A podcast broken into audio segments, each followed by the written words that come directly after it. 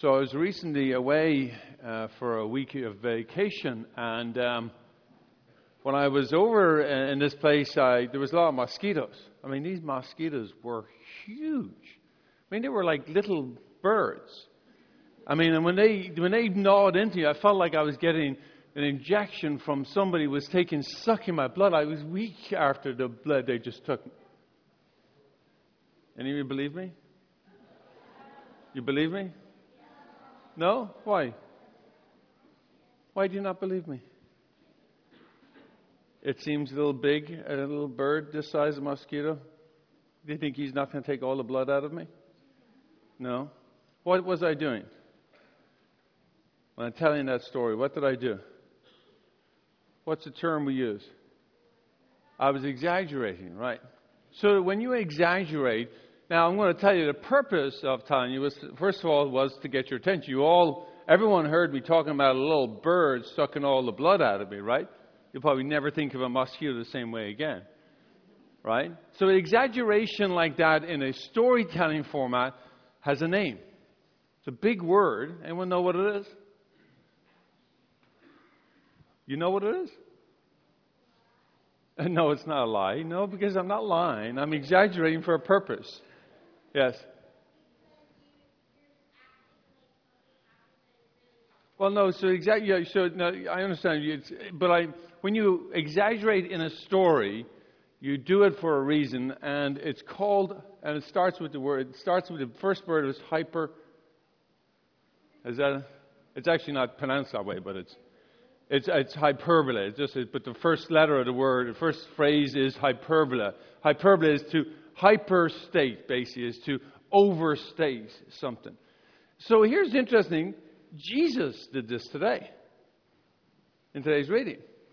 Because you may not have heard it, but Jesus says, if you don't hate your mother and your father and your brother and your sister, you can't be my disciple. Would you really think he wants you to hate your brother, your mother, and your sister? Even though you might actually hate your brother or your sister, do you think that's what Jesus wants? So then why would he exaggerate? Why would he go to such extremes? The very same reason I just, I just exaggerated. What? That's right. He just really wants to grab your attention. You're listening to me now? Boom, got it. That's what he's trying to do. He's trying to grab your attention. And that's exactly what he did. He's got our attention. So what was his message then? His message is we got to follow Christ at the end of it, was so you got to renounce everything and come follow me. You have to have no possessions, nobody, even family and friends. Everything must be secondary to following Christ.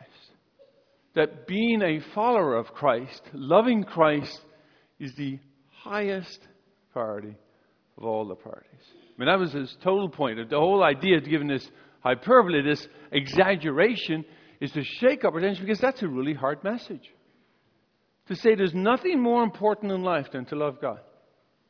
That's what he says. Nothing in life. Nothing in life is more important than to love God. And in today's first reading, Paul goes on to explain what this means. Love God is to love our neighbor. Now, don't they look like a contradictory message? Hate your brother, your sister.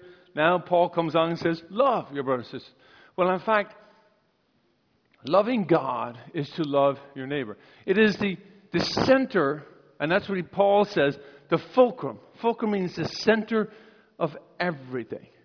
Now, I want you to, here's another image. It's not an exaggeration, it's a metaphor, it's an analogy. I want you to think of a, a wheel on a bicycle. What's at the center? is a hub. Now, the hub are all the spokes. On the outside is the rim. The hub of life is loving God. The spokes that come out of this are ways in which we love God. When we love our neighbor. When we give something to a friend when they more than likely won't be able to give anything back. When we forgive that friend, or maybe even not a friend in school, who says something that's really hurtful, that we really forgive. It's a really important spoke. And you see, the rim of our life, where we live all our lives, is on the rim, is held together by each of these spokes. At the center is love of God. But unless we actually do all these things, the, the spokes, there has to be a connection to our lives. Because you can say, oh, we got love of God at the center, but we have no spokes holding it together, then, well, it's not a wheel anymore. It just will implode. The wheel just crush. So it's important that we have the hub is love of God. But how that is brought about is by being kind to somebody in class. By being kind to that one person who maybe is a little difficult. Or, or helping mom and dad around the house. Being kind. Not to be always so demanding. And asking your mom or your dad to always serve your needs. But that you wonder, what can I do to serve mom or dad? What can I do to help? Uh, what can we do to help instead of being the one who's always talking in this classroom? What can I do to help the teacher teach us? Instead of always being the one who is challenging the teacher because they always seem to have to correct us.